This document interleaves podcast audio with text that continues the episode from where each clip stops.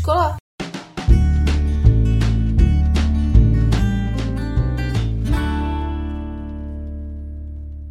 Vítám vás u dalšího dílu podcastu To škola. Mé jméno je Valerie a dnes si budeme povídat s panem Vítem Hrbáčkem.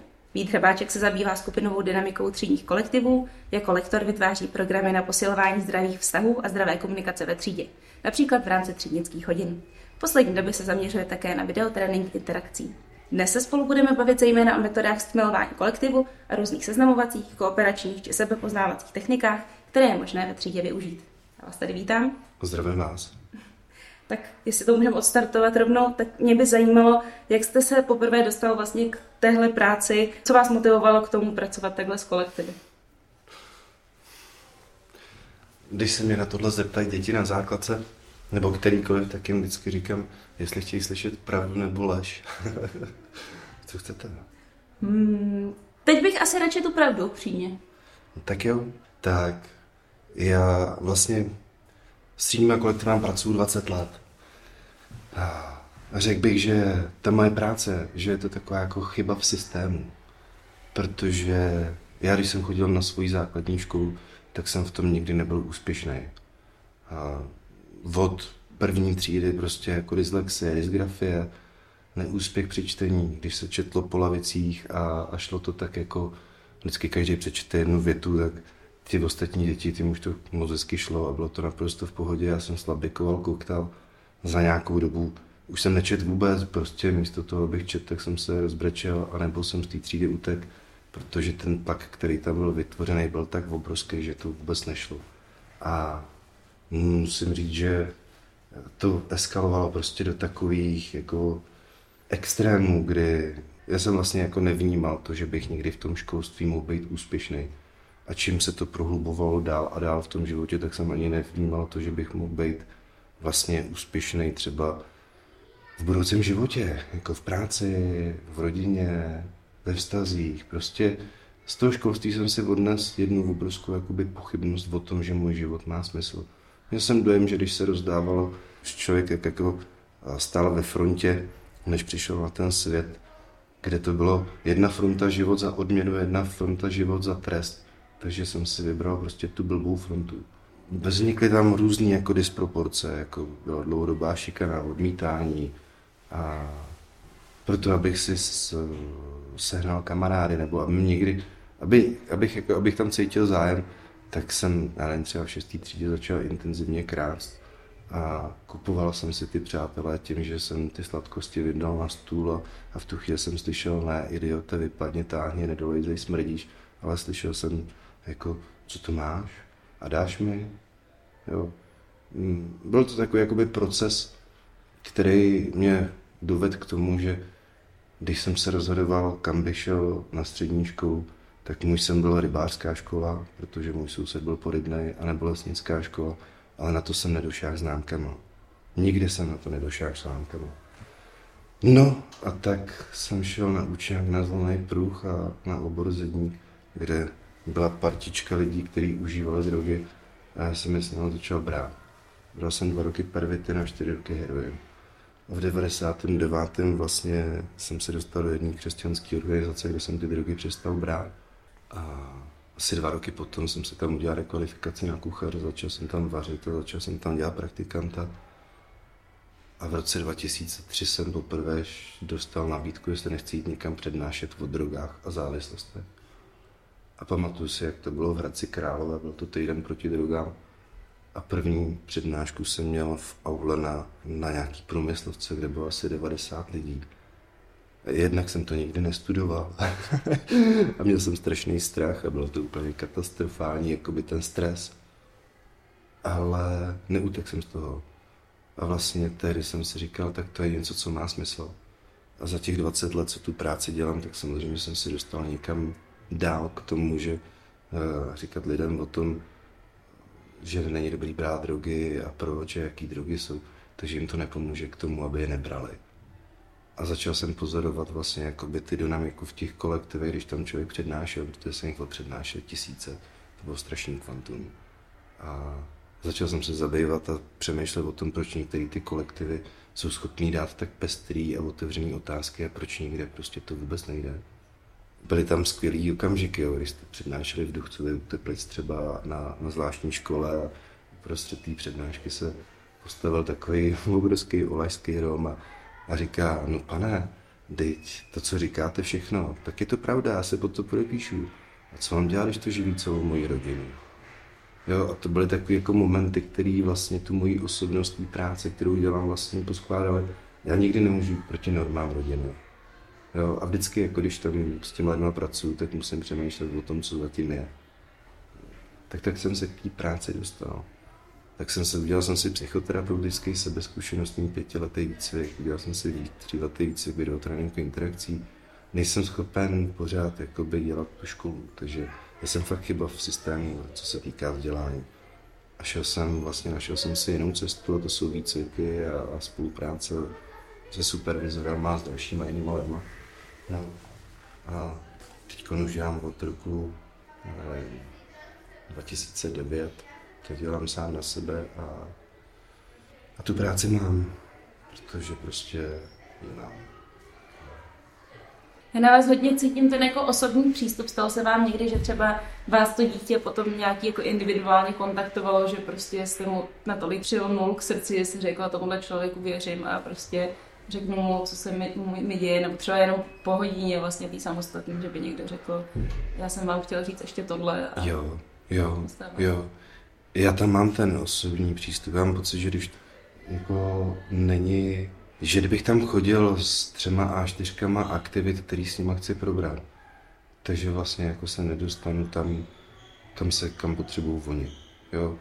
A tak často jakoby do těch sdílení a do těch osobnostních věcí s těma lidma jako jsem schopený netlačím jim tam svojí drogou minulost nebo něco takového, to už tam, to musí být jo, jako že by to člověk cítil, že to tam patří, jo, že to tam má být a má to tam, ale, ale jo, stává.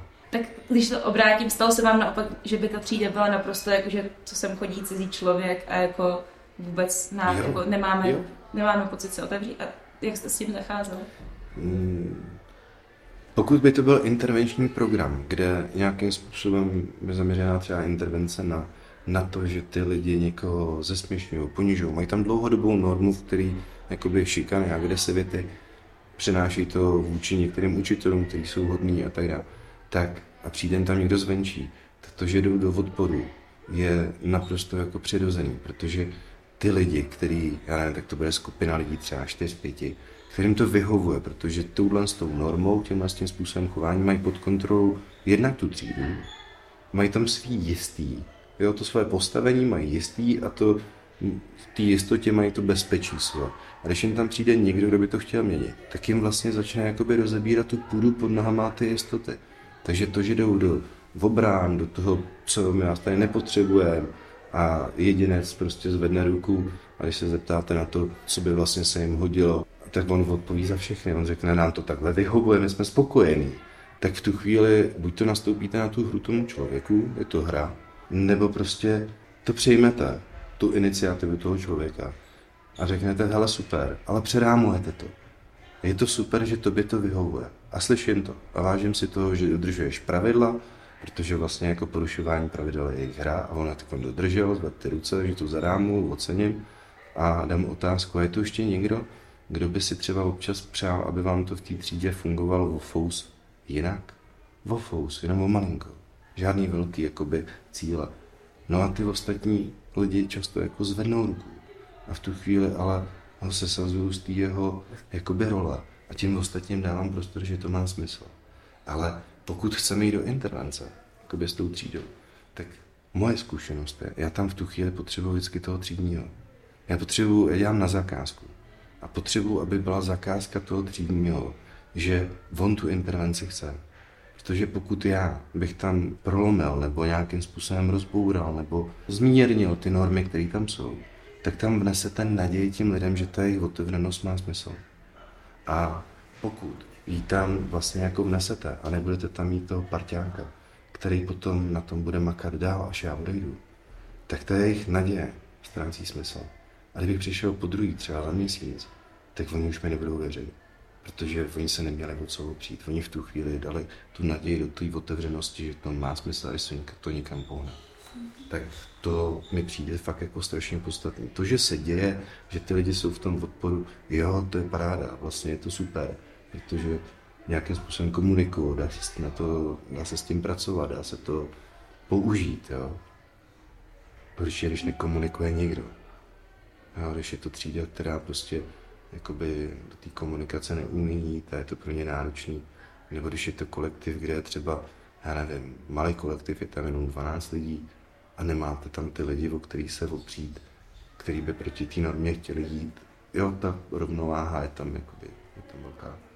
Co byste doporučil třeba učiteli, který právě má takhle ten kolektiv, který s ním nechce mluvit jako ani během těch jeho vlastních hodin, těch třídnických hodin a tak vlastně, když třeba se to trochu stává pozvat a přemýšlí nad tím, jestli to zvládne, jako něco aspoň začít prolemovat sám, co udělat na této úrovni.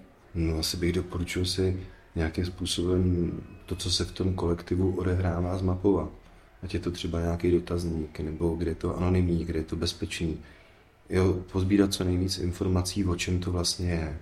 Jo, jestli je to na osobnosti těch lidí, že prostě mm, opravdu komunikace není jejich denní chléb a vyhovuje to, že ta komunikace není a ne, není to z toho důvodu, že by tam někdo ubližoval, anebo jestli je to z toho důvodu, že fakt jako tam někdo vytváří lapály a tím, že zesměšuje, ponižuje, uráží, vyhrožuje. Jo, mít to zmapovaný. Jo. Mít v tom dotazníku na to mapování, co by si třeba přáli, aby se změnilo, aby viděl, kolik těch hlasů tam je. Jo. Vědět, jako čím ty lidi, jakou tu hru hrajou. Jo. Třeba jsem zažil situaci, ty věci jsou fakt jako nečitelné. A zažil jsem situaci, kdy klučina šel k tabuli, měl být vyvolaný a ten, kdo seděl v té první lavici, tak najednou začal říkat, je tady je strašný vedro, to je šílený, pane učitel, můžu otevřít okno. Ten učitel vůbec jako nemá ánu představu o tom, co se děje. Tak říká, no jasně, otevři, všichni byli mrtví, no ale tabuli šel kluk, po kterém říkali, že je prostě homosexuál, že je teplouša a to bylo podpravý a nikdo to ne, učitel to nemohl načíst. Takže načíst ty mechanismy, o kterých jde a já nemůžu úplně změnit, ale můžu je pojmenovat. Jo, můžu pojmenovat, hele, tohle mi nepřijde fér. Jo, někdy můžu říct, hele, komu z vás to třeba nepřijde taky úplně fér, tohle chování, nebo komu z vás by nebylo dobře, zvedněte mi ruku. Jo, a vyvažovat to, že v tom, že mi to nepřijde fér, nejsem sám. Jo, že je nás tomu daleko víc. Může v tomhle případě fungovat nějak spolupráce se školním psychologem? Případně třeba jak? pro mě jako mít školního psychologa ve škole, pro mě je to strašná odpora jako pro externistu. Protože když já jdu do toho programu nebo do té třídy dělat intervenční program a ta škola má psychologa, tak chci, aby byl součástí. Aby potom na to ten třídní nebyl sám, ale měl toho psychologa a mohli vlastně vytvářet nějaký systém, jak na to navázat, mohli si to reflektovat. A stejně tak ten třídní učitel je vlastně jakoby v těch vztazích na prvním stupni úplně extrémně, v tom třídním kolektivu, na, je v tom ponořený. Jo, vlastně je těžký z toho získat nadhled. Ale velice často vlastně ty učitelé, když já jdu s tou třídou, tak se pochvalují to, že měli, že jsou součástí, mají odstup, můžou tomu nahlížet, můžou pozorovat neverbální komunikaci, můžou všechny tyhle ty věci načítat úplně jinak, přitom když s tou třídou pracuje někdo jiný. A to samé vlastně si myslím, že můžou uh, chtít ty učitele do toho školního psychologa, aby prostě mohli dostat nadhled, aby v tom nebyli sami, aby mohli pak propojit nějakou strategii. Takže za mě určitě. Jo, je pravda, že každý ten školní psycholog je jako odborník na něco jiného. Někteří jsou prostě perfektní na individuální práci s těma dětma. Každý má nějaké své zaměření, takže tam může být člověk, který úplně nebude pevný třeba v té práci s těma skupinama ale je to o komunikaci.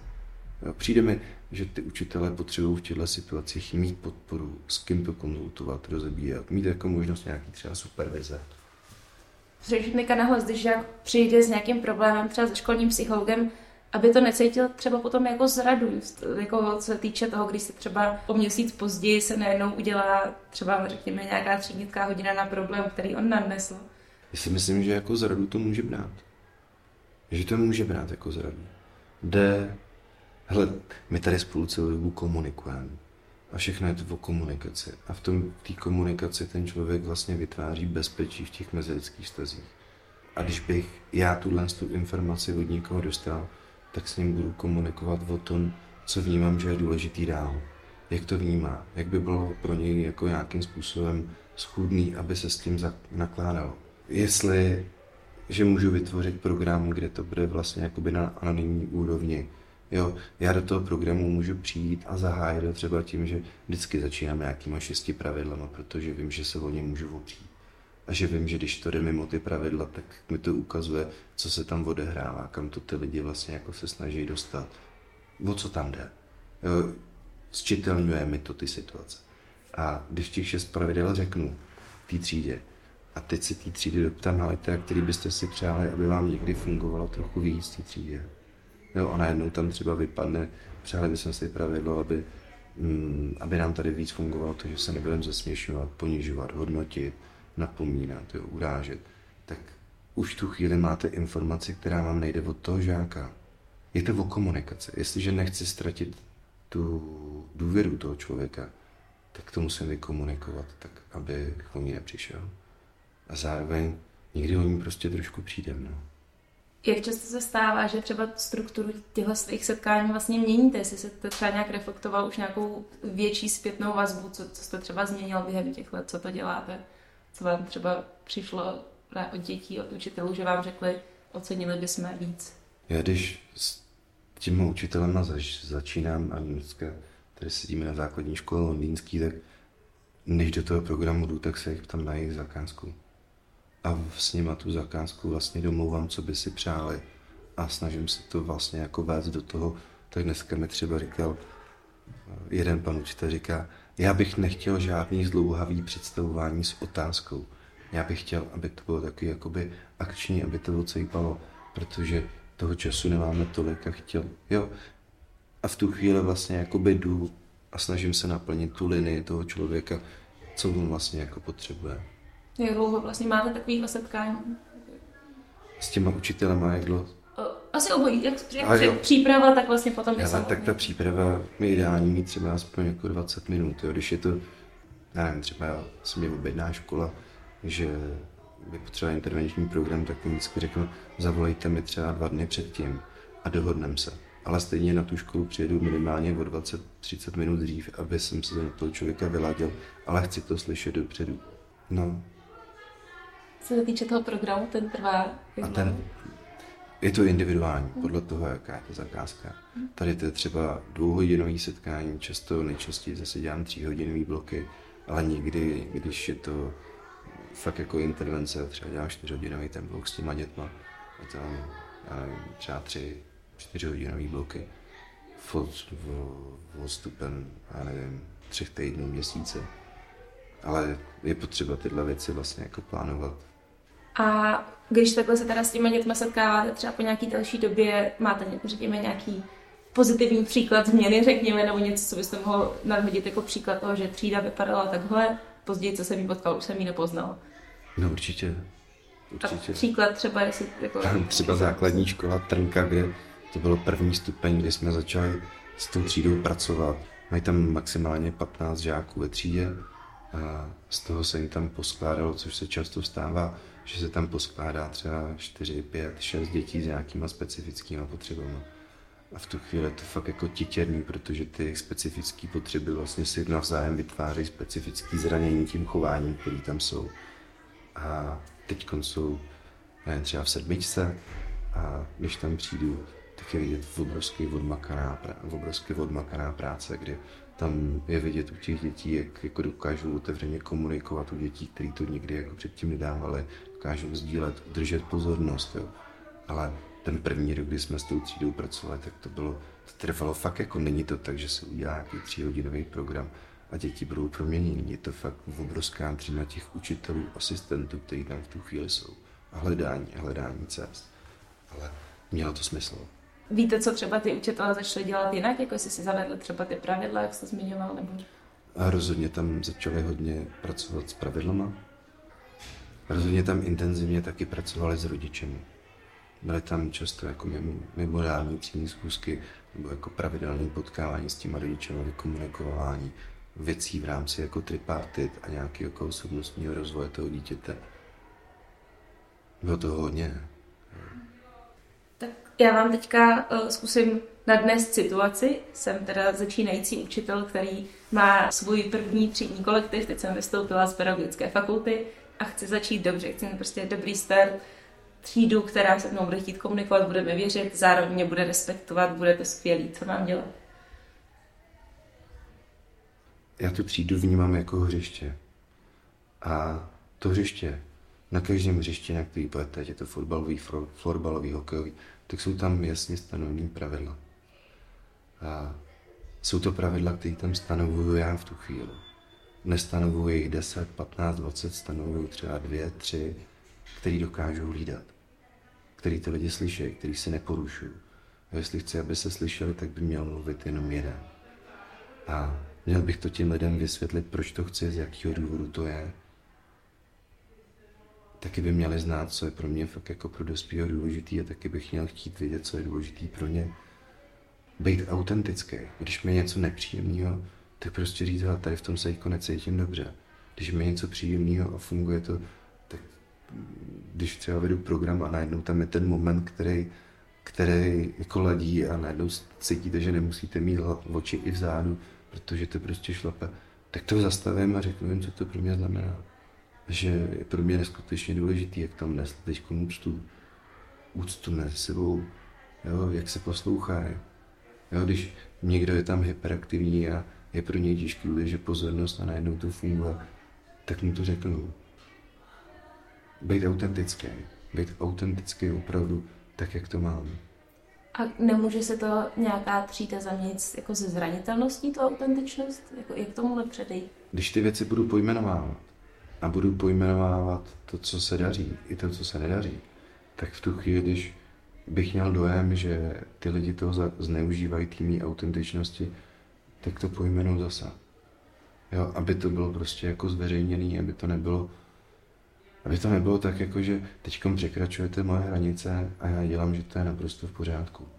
Protože kdybych tohle to dělal, tak to poselství není jenom vůči mě, ale když to budou dělat oni vůči sobě, tak budou mít taky pocit, že to je v pořádku. Já si fakt jako myslím, že hodně je to o hranicích v hranicích, ale zároveň v přijetí. Co se týče teda konkrétních nějakých specifických situací mezi žáky, třeba když se dostanou žáci do nějakého ostrého konfliktu, prostě vyloženě skoro to vypadá, že začnou mít trány, něco se to, jak řešíte třeba něco, co je takhle hrozně, že to není něco jako nenápadného, ale že prostě je tam nějaký fakt velký ostrý konflikt, který potřebujeme řešit co nejdřív. Nemůžeme si to moc rozmýšlet. Asi bych se zajímal, nebo bylo by pro mě, já bych potřeboval víc informací, co je to hmm. za konflikt jestli je to konflikt, který vzniknul teď o přestávce a týká se nevím, třeba nějaký skupiny lidí, tak můžeme o tom mluvit, potřebujeme to doprobrat. Čím to vzniklo? Řekněme, že máme žáka, který eh, je zesměšňovaný a žáka, který ho zesměšňuje a zesměšňovaný se rozhodl, že prostě už to nevydrží a dostal prostě úplně z toho nepříjem, no, nepříjemné situace řekněme, dvě oběti v tuhle chvíli, protože jeden je napadnutý a jeden je zesměšňovaný a není to příjemné pro oba. Nevím, jestli bych to rozebíral před celou třídou. Možná bych si ty lidi, nebo ne možná, asi určitě bych do toho šel individuálně. Té třídě bych pojmenoval, že je to situace, která je potřeba vykomunikovat a probrat, ale že k tomu potřebuji pozbírat více informací, o čem to je. Individuálně, protože bavíme se o tom, že máme konflikt mezi agresorem a obětí a oběť se dostává do role agresora, protože prostě už to přesáhlo veškerý meze. A v tu chvíli to s ním potřebuji probrat individuálně a dohodnout se na nějakém jako konzenzu na tom, jak ty věci budou fungovat dál. Jo. A pak bych to asi ten výstup určitě jako chtěl přenést do té třídy zase v rámci nějaký třídnický hodiny, na čem jsme se dohodli na čem se bude pracovat a co se bude hlídat. Co doporučujete vy rodičům, obecně za to, i když se oprostíme od tohohle, co doporučujete rodičům, aby dělali s dětmi, pokud mají pocit, že právě do kolektivu nezapadají nebo něco jim vadí? Kromě komunikace asi, jestli je něco specifického. Tam je mnoho úrovní. Jde o to, asi bych si to jako rodiče zmapoval. Nezapadá mi do kolektivu třídního, ale zároveň na kroužku, kam chodí a má třeba dva, tam to funguje moc dobře Jo? Takže vlastně jakoby komunikaci v té skupině a s těmi přátelem má. Potřeba si rozklíčovat, o čem to je. A nebo mi to nefunguje nikde, protože to není moje oblast toho dítěte a potřebuje to někde jako trénovat. Jsou různé růstové skupiny, kam bych to dítě svoje potom mohl přihlásit, nebo nějaké jakoby tréninkové skupiny na, na práci, jak tady to rozmluvit, taky bych se doptal, jestli to je zakázka toho dítěte. Jo, někdy to dítě prostě sedí tam jako samo, čte si a my bychom měli tendenci ho neustále socializovat, ale mu to vyhovuje, že to pozoruje zpovzdálí. Jo. Pokud bych zjistil, že je to tak, že na kroužkách to funguje a tamhle na těch aktivitách s rodinou, když jsme tam někde na dovolení, tak velice dobře se umí zapojit s jinýma dětma, vrstevníka, mám to načtení, že s tím nemá problém a v té třídě to nefunguje, tak bych hledal vlastně jakoby tu příčinu, co je v té třídě. Protože v tu, jo, jakoby pozbírat si informace. A pokud by to takhle bylo, tak bych šel za tu třídní a komunikoval bych se třídní nebo se školou, s vedením školy. Neobešel bych tu třídní, vždycky bych šel nejdřív přes toho třídního. Nikdy bych ho nechtěl obejít, protože v tu chvíli vlastně se začne míjet v těch stazích. Obešel bych to tehdy, kdybych vlastně jako zjistil, že to nikam nevede, tady ta komunikace, tak bych to zkusil posunout dál. Ale nemyslím si, že je dobrý v tu chvíli jít do boje, protože s tím nic nezmění. A bylo by to pak na práci s tím třídním kolektivem a na tom, co se tam děje. Ale to už bychom zase pak předávali, nebo potřebovali bychom, aby tyhle ty věci vlastně zjišťoval ten třídní učitel. Já, já bych se uh, chtěla určitě zmínit uh, o dvou metodách, co mě u vás zaujaly, protože jsem ani o jedné netušila. První by byla práce s kostkami, jestli byste to mohl nějak popsat a představit, pro podobně neznalé. s kostkami. Já mám prostě, pracuji s bednou různých dřevěných stavebnic. Jsou to různý, je jich tam třeba 700 v té bedně. A cokoliv vlastně jako by se děje v tom třídním kolektivu, tak se dá nějakým symbolem postavit. Pracuju se symbolikama. Takže když do té třídy přijdu, tak jim, a je tam třeba zakázka, že ten třídní učitel si úplně není jistý, jestli to v těch stazích funguje nebo nefunguje, tak když si o tom budeme povídat, tak já tomu úplně zcela jako nerozumím nebo nedokážu si to představit. Ale když tomu dá nějaký tvar a nějak symbolicky jako postavit, třeba přáli bychom si, teď jsou různě velký ty, ty, ty stavebnice, jo. A někdo postaví třeba, já nevím, z podobně vysokých těch tvarů tu třídu, takže je tam třeba 21 tvarů, jako 21 žáků ve třídě a teď je tam jeden a ten převyšuje diametrálně tu, ty ostatní výšku těch ostatních. A ten člověk tomu řekne, já bych si přál, aby z naší třídy odešlo z toho kolektivu to, že když někdo udělá chybu, tak takhle moc toho člověka zveličíme, takhle moc jako o té jeho chybě mluvíme, takhle, jo, to je příklad. Dá se tam, nebo najednou udělají skupiny a někdo tam řekne, já bych si přál, aby tenhle ten člověk, koska, která tam, nebo ten tvar, který je mimo, aby byl víc blíž tady u nás, jo? co by se pro to dalo dělat, jak se k tomu můžeme dostat, aby se to stalo, jo? co by v tu chvíli mělo odejít zachování, jo? nebo tam postaví a, mezi těma žákama určitou, já nevím, zeď, jo? a je to všechno nějaký abstrakce, ale vy se můžete doptávat, hele, a z jakého materiálu ta zeď vlastně v té třídě je? Z čeho vznikla? Jo? Je to z pomluv, Jo? Kdo tam jako můžu jít třeba i do toho, a kdo byste si přáli, abyste třeba tak často nepomluvali. A někdy to klapne, někdy ty lidi, jako třeba se mi to stalo u sedmáků jednou, kdy jedna holka zvedla ruku a říká, já vím, já prostě pomlouvám. Já prostě jako, já vím, ale když já mám strašný strach to říkat těm lidem do očí. A teď protože to je boží, ne? Ten člověk jako jde z kůží na trh, jde prostě do obrovského rizika. A když tam pak ale zase dáme otázku, hleďte, kdo z vás taky neříkáte nikdy těm lidem pravdu z toho důvodu, že se bojíte, že máte obavu, jak to dopadne, co to přinese a zvedne tu ruku, tam zvedne, já nevím, třeba dalších deset lidí, tak ví, že na to není sama a je to téma, s kterým se dá pracovat. Všechny ty věci jsou vlastně jako témata. Ale v těch stavebnicích je to prostě vidět. Někdy se tam dá stavit, jaká vlastnost by si přála, aby se jim v životě víc dařila. A teď tam právě třeba ty lidi, kteří rádi sedí v povzdálí a moc lidma s ostatníma nekomunikují, tak si tam postaví stavbu, kde je několik těch kostiček a oni jsou vedle v takové jako uzavřené místnosti a najednou pojmenoval, já bych si přál někdy umět z toho vyjít. Jo, takže je to to poselství pro ty lidi, hele, vlastně bych tím chtěla něco udělat. Jo, nechce v tom zůstávat, vlastně mu to nevyhovuje. Jo. A pro ty ostatní je to wow, tyjo.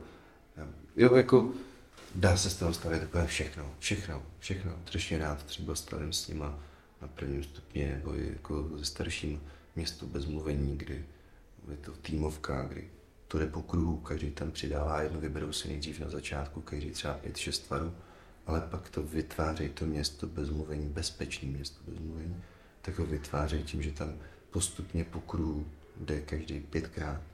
Jo? A, a vlastně přidává jednu. A něco vznikne. A jak je to bez mluvení, tak je to bez kritiky. A perusivních různých jako očekávání, představy, který, ale nemůžu je dát tuchy, musí se zpracovat. A ta reflexe hele, já jsem v začátku úplně jinou představu. A tady to je daleko hezčí. Jo, ale je to hezčí, protože tím druhým dáme prostor být svobodný v té komunikaci, v těch věcech. Když bych se chtěla jako učitel dál sebe vzdělávat, co se týče třeba právě psychologie té třídy a tak, tak jestli máte vlastně nějaké doporučení nebo typ na nějaký materiál, web, knížku, kurz, něco, kam bych já měla jako dál směřovat, kdybych chtěla být ten učitel, co s tím pracovat. Já si myslím, myslím, že je dobrý jít fakt jako formou nějakých jako výcviků. A vím, že moje žena je učitelka, teď byla třeba na nějakém kurzu Škola bez poražených, myslím, že se tak jmenuje, a, a že si to strašně pochválila, že to bylo úplně skvělý. O komunikaci a ta lektorka byla úplně perfektní. A fakt jako bych na doporučení hledal lidi, kteří to dělají, který, vím, že Helena Vrbková, což je život bez závislosti, tak má kurz vlastně výcvik dvouletý, myslím, že dvouletý možná přímo jako na práci se skupinou dynamikou těch třídních kolektivů a je to zároveň tak jako sebezkušenostní záležitost, že to ty lidi hodně jako posouvá v tom, aby se vyznali, co se tam odehrává, co je přirozený, co, je, co, je, co tam do toho vnáším já, co je mýho, jo. Jak je těžký jako naučit se při té práci s tou skupinou nehodnotit. Jo, dáte představení s otázkou, jaký život zvířete by si někdo rád vyzkoušel. A teď někdo řekne, já bych si vyzkoušel žraloka, protože prostě bych mohl proplouvat tím oceánem a vůbec bych se nemusel ničeho bát. Jo. A někdo z těch spoužáků začne říkat, a to není pravda, že se nemusí ničeho bát, ty lovci a ty kosatky. Ale to už hodnotím. Přestanu poslouchat ty lidi, co vlastně jako potřebují. On si potřebuje prostě, potřebuje se cítit bezpečně pro to, aby mohl objevovat. Jo. A pro nás je někdy jako těžký to nehodnotit a jenom naslouchat. A to je o tréninku. Výborné videotrénink interakcí od Kateřiny Šelánový, nebo úvod do videotréninku interakcí, což mi strašně pomohlo v komunikaci a porozumět tomu, co ty lidi v té komunikaci chtějí vlastně jako sdílet. Kdybyste mohl ten videotrénink interakcí, teda pro mě jako pro člověka, který když na to narazil, tak jsem se pod tím neuměl vůbec nic představit, kdybyste měl představit, co to znamená. Kdybych měl říct nějaký jako gro, něco jako co vlastně zase člověk, který chce nějakým způsobem tu komunikaci rozvíjet, tak si může najít videotrenéra interakcí, který jsou prostě akreditovaný. A když si ho najde, tak mu řekne zakázku, co by si v tom třídním kolektivu přál. A ten videotrenér na základě té zakázky jde hledat interakce. Je to o komunikaci, je to o interakcí učitele, žák nebo rodič, dítě, nebo nějaký sociální pracovník, klient. A ten videotrenér interakcí tam nehledá chyby. On hledá interakci, kdy to funguje. A na tý to postaví. Protože třeba, když by se mě pozvali do rodiny, že mají obrovský problémy s dítětem psát úkoly, tak ale nepůjdu s nima natáčet úkoly. A řeknu jim, hele, kde se vám to daří? Třeba se nám to daří při vaření anebo se nám to daří, když čteme. A tak jdu do té rodiny a natáčím třeba, když pečou mafiny. Jo? A ty interakce z toho pečení tím mafin, mafinů, toho, když to funguje v tom stavu, když je to prostě jako harmonický, najednou ta komunikace, domlouvání, tak tohle to pak přemostuju do toho, jak by se tyhle věci vlastně jako daly použít. Tenhle ten způsob té komunikace dal použít do té práce s tím úkolem. Jo. A je to hodně jako o posilování sebevědomí, protože vlastně tam pracuju s tím, co ten člověk si má. Jo, a ty záznamy se dají zpomalit. Jo, když to prostě tu nahrávku zpomalím, mě stačí, já nevím, 20 vteřin toho, nebo 5 vteřin, 10 vteřin toho, že tam něco, co v tu chvíli zafunguje. A na tom se staví vlastně jakoby ten rozbor a ta komunikace s tím klientem. Takže když to popíšu laicky, jde o natočení nějaký interakce a potom reflexe vlastně jasně, na to, jasně, funguje. Jasně, mm-hmm. Jo, a ten video trénink interakcí, je to, je to perfektně vlastně jakoby postavená metoda, kdy pokud mi ta komunikace nefunguje, tak mi v ní něco chybí. A je jasně jako pojmenovaný, co by v té komunikaci mělo být, aby mi třeba tohle, co chci teď, fungovalo. Jak byste doporučil postupovat, když mám jako učitel obavu, že, nebo vlastně možná jako rodič, obavu, eh, že žák nebo dítě má problémy s, právě s nějakou závislostí, může to být alkohol, drogy, ale vlastně třeba i počítač, sociální sítě. Když mám pocit, že má problém s závislostí a nechci přijít a jenom říct ne, nebudeš to dělat a konec. Já s těma závislost má nějakou zkušenost mám. A kdyby moje dítě, kdybych zjistil, že moje dítě má problém se závislostí, tak já bych vyhledal odborníka. Já bych prostě vyhledal odborníka. Protože si myslím, že jako jsem do toho v tu chvíli strašně jakoby citově, emočně, prostě jsou to moje děti, já miluju, zasažený. A že bych chtěl, aby mě někdo provedl tím, že nepůjdu třeba tou cestou umožňování a popírání těch věcí, anebo ne. Jo, aby to bylo zdravý. Hledal bych odborníka pro sebe v tu chvíli pak až bych jakoby hledal podborníka pro to dítě, ale nejdřív pro sebe. A jakožto učitel? A jakožto učitel, jakožto učitel bych určitě jako komunikoval o tom s rodičem. Okamžitě jako... Já, šel dál asi přes až, toho a šel, a šel dál přes toho odborníka, doporučil bych odborníka. Vím, že třeba Anema na Praze 2 eh, byla se specializovala, což je organizace, která se specializovala ne na práci se závislými, ale na práci s rodinnýma příslušníkama závislých nebo partnerama a, a měli to fakt jako hezky zmáklý, jak toho člověka ošetřit, aby, aby jsme opravdu tomu závislému pomáhali. Ne, aby jsme mu umožňovali a podporovali a omlouvali, ale aby to opravdu, aby jsme dokázali třeba nastavit hranice, které jsou tam potřeba. A když tam nebudou, tak vlastně ten člověk nemá potřebu s tím nic dělat. Odbočím od těch závislostí, teďka vlastně docela aktuální možná problém, co se týče třeba nějakého xenofobního chování jako ve, ve, v rámci třídy, vlastně co se týče integrace dětí buď z Ukrajiny, anebo vlastně už je dřív. Jak, jak s tímhle zacházet, pokud se objeví ve třídě takovýhle chování?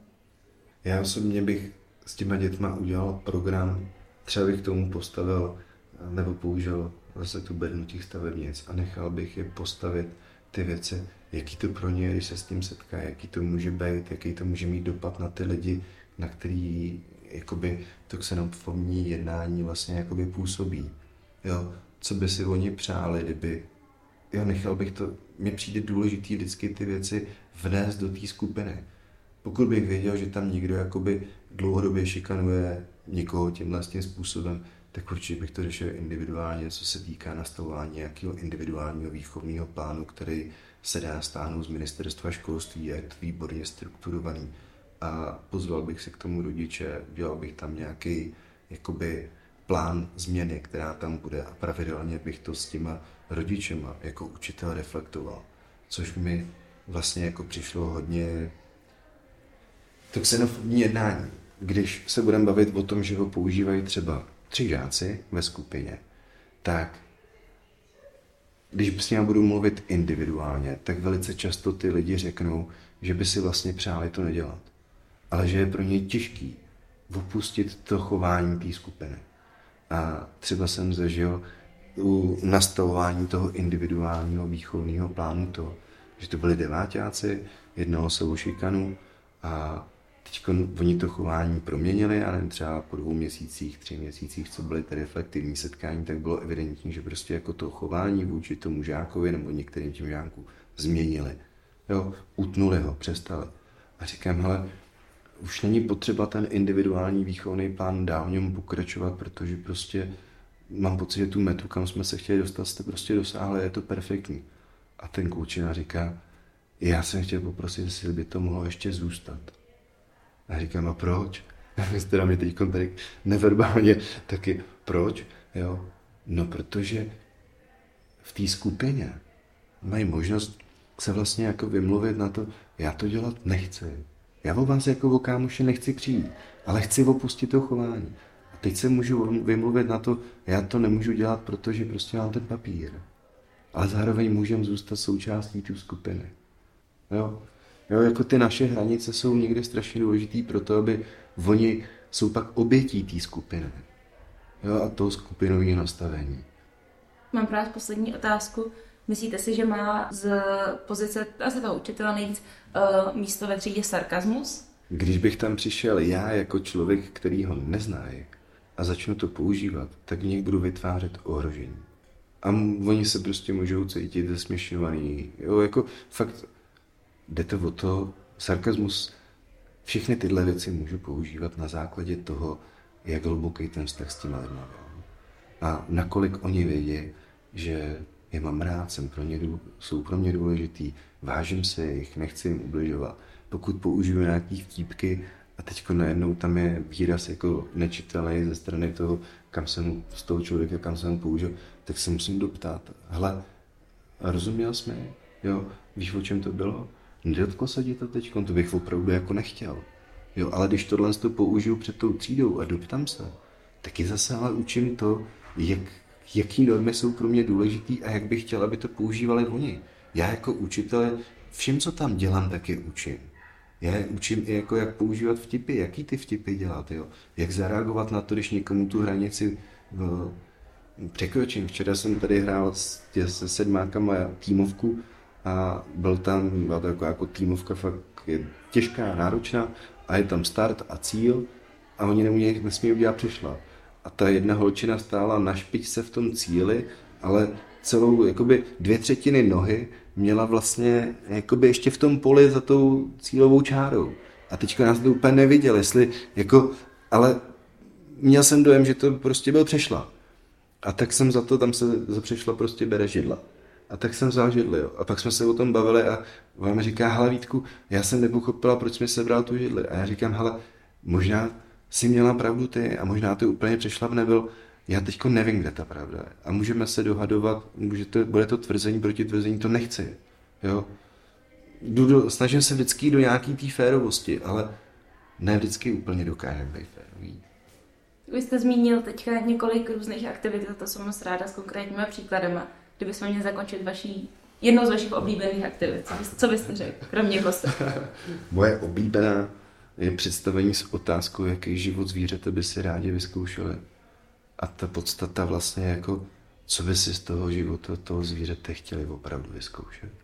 Co v tom životě by chtěli vlastně jakoby poznávat, objevovat, nebo jakou dovednost by chtěli mít. Jo. Tak tu prostě tu úplně zbožňuju. No. Tak já vám moc děkuji. Díky. Rád se stalo.